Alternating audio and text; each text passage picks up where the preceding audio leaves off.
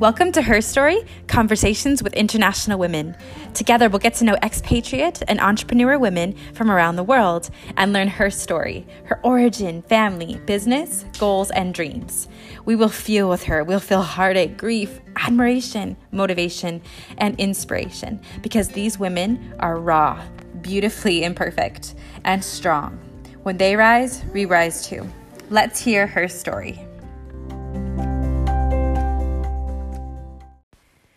Welcome to episode 11 of Her Story Conversations with International Women. This is Ali Stewart, your host, and I am so grateful for Annika's openness and just raw honesty last episode and continuing on in this episode. So, this is part two of our conversation with Annika. And so, if you haven't listened to part one, please listen to part one because we'll start right away um, with her continuing her story she she will begin at a very very low point in her life. And it's it was really difficult um, for her to open up like that. So I, i'm grateful for her. And i'm grateful that she was able to explain how low how deep and dark she had to go for her to be able to rise and really um, just thrive in her life now she's a very successful coach and owns businesses and runs different organizations. She's still a mom of three and incredible, is able to balance it. And so this episode will continue her story and also she'll coach us a little bit. She'll use some of her methods and ideology and it's really wonderful. It really helped me and continues to help me and hopefully it will help you too. So here we go. I had to go see the doctor, of course and he said uh, he said over the, that period of three years he said uh, be careful madame turnerid uh, you're gonna break. And it's it's a little bit sick but it actually almost challenged me like nah mm, right. I, I don't break. That's weak people break. I don't break. I just push a little harder. And it's it's yeah it is sick. It's a sick part of me. But um, i love challenges so mm-hmm. I turned this into a challenge, which is not good. I mean, you should you should know as an adult that uh, you need rest or there are limits, but I didn't. So that he said that you're gonna break, I was like, nah, nah, you just watch me. And then so I went into the wall, but I kept going through like with screws and metals and. But then so ultimately I pushed through the wall and then there was just a black hole.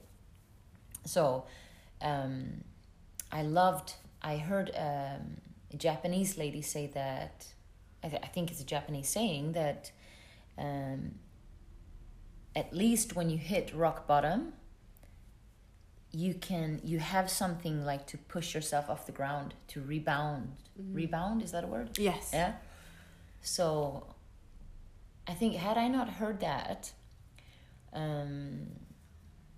um, again, then I felt like it's a challenge, right? And it triggered me to to to find where like where can I smack my feet on the ground so I start going up, right? Um, but there was a moment uh, where I was suicidal, not the normal suicidal, but um, life was so hard that I thought in a creative thinking kind of mode I thought, how can I get out of this? Because I, this situation is not livable. And uh, at just at that time, I heard on the news about a French family father who had gotten himself into so much trouble that he found no other solution than to kill his three children and his wife. And he did that through their food. So he, like, Extreme level of poison. Oh so they just ate and fell asleep. Um, and then he shot, he dug them into the garden, like in the earth, and then he shot himself. So I thought, okay, well, that would end everything. And I, I would never leave my children. So, okay, that, I take them with me.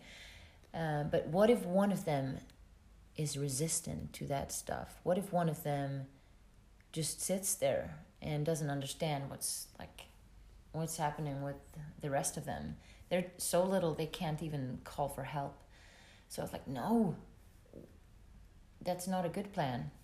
And at the same time, I was, I mean, I wasn't sick or anything. So I was fully aware that, oh my God, that's like a creative thought of how to solve this. So then I was like, okay, I need help. I need for someone to be with me just where I am to make sure that I do the right thing and not the wrong thing. And that was also very hard because at that moment I couldn't get help. Mm. So, and uh, I thought things couldn't get worse, but they did. And yeah, the ultimate touchdown, I guess. So after that, then there was, yeah, I completely broke and um, I was out for six weeks, didn't shower. So uh, the only thing I did was to get my kids out of bed, dress them, and get them to kindergarten. And then uh, went home, crashed on the floor, literally on the floor inside the house, inside the door. And then I went to pick them up and feed them. That was it. I remember being super scared of the phone. If anyone would call me, like just having a conversation was no, it was the just thought made me feel like wanting to crawl out of my skin. So, but after six weeks, things started started to change. I heard about a lady in France, an old lady who won the lottery. Uh, I think she was eighty seven, and she had played her whole life. And um, then the Friday after that, she won the lottery again, like the jackpot. Wow. Yeah, so they, they went to interview her and they said, So what are you going to do with the money? And she said, Well, my life dream since I was a girl was to live in a castle. So I'm going to buy a castle. And, and, and the, the, the journalist said, he ended like by saying, Well, see, these are things that we know will never happen. But see, they do happen. Hmm. And and I don't know, for me that was a magic moment. I was like, the things that we want, but we also know they won't happen, they can happen.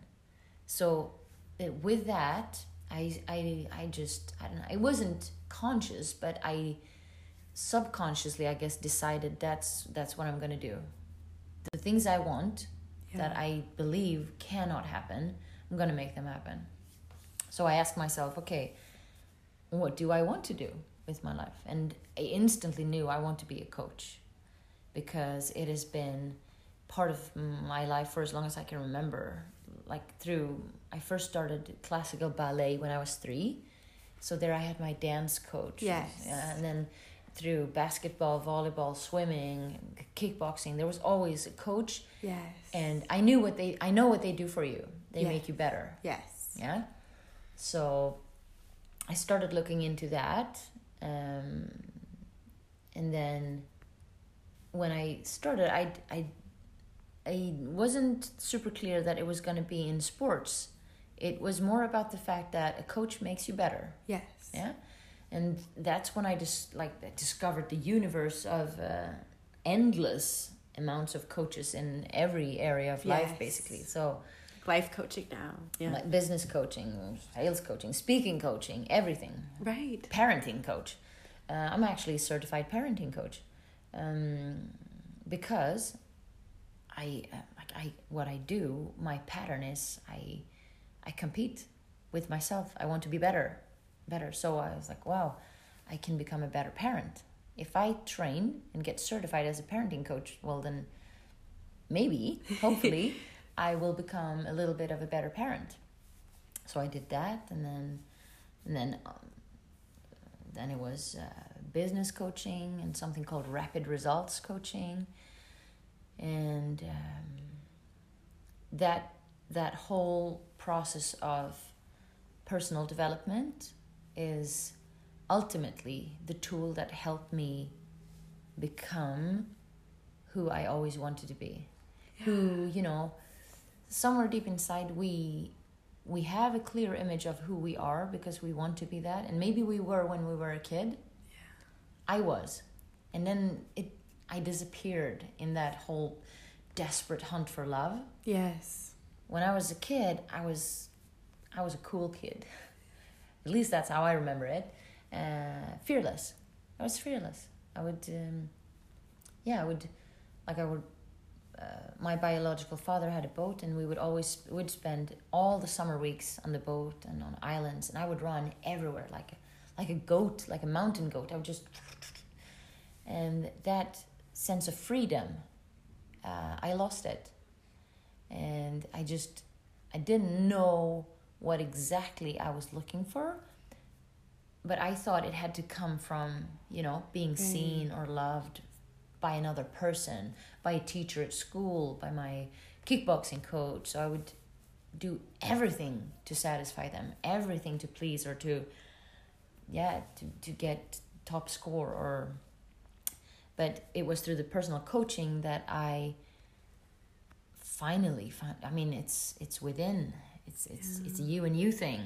It's, it's a me and me deal and oh my gosh the the difference in how i feel as a person from that hunt hunting for it looking for it searching everywhere Right.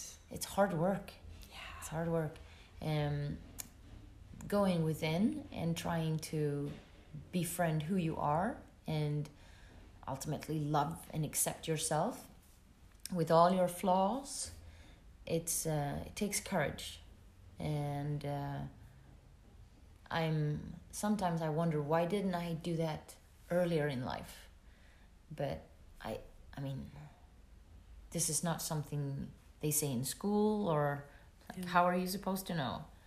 So i think um, yeah if you know they say everything happens for a reason and you are where you are today because of everything in the past. So i'm i'm grateful for all of it Yeah. and uh, whew, it was uh, it was a hell of a journey to get there, but um, to get here, uh, and I actually looking back, I didn't think I would get to a place where I'm where I like to hang out with myself. You know, it's uh, it. I used to think that love is something you give to someone.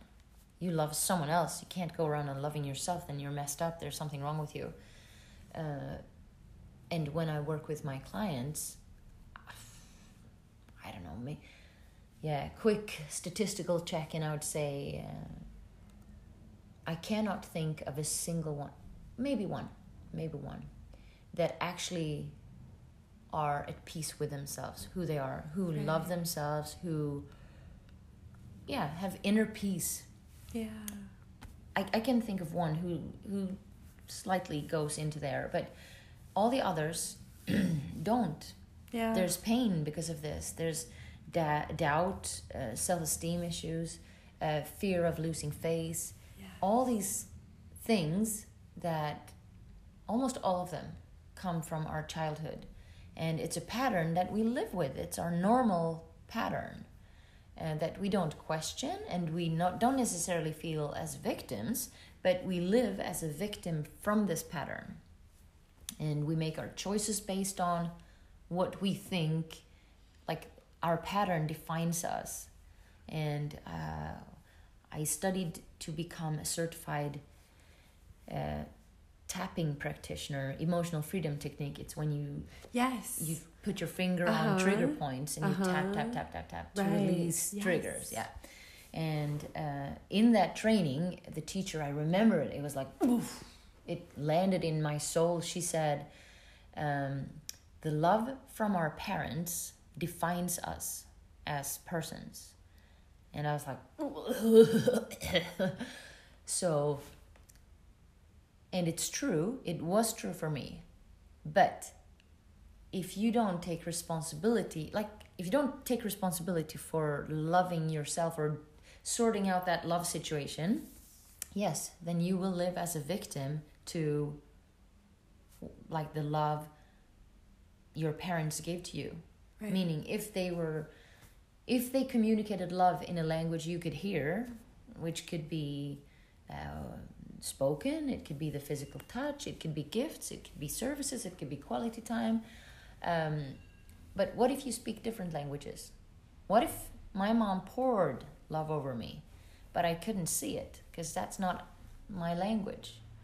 Uh, I think so many, so many adult people walk around feeling like they weren't uh, appreciated or loved by their parents, um, but and it may just be a case of that generation not being very outspoken or yeah their family pattern is that it's not something you say you just sit together and watch tv and that's that means well i love you Right. i actually want to be out chopping wood but i sit here next to you watch tv so Right. yeah, I mean, it is a problem that we see the world from our own perspective. We see relationships from our own perspective. We see uh, everything we do. We see it from our perspective, and we think that that is correct, or we wouldn't have that perspective, right? Right.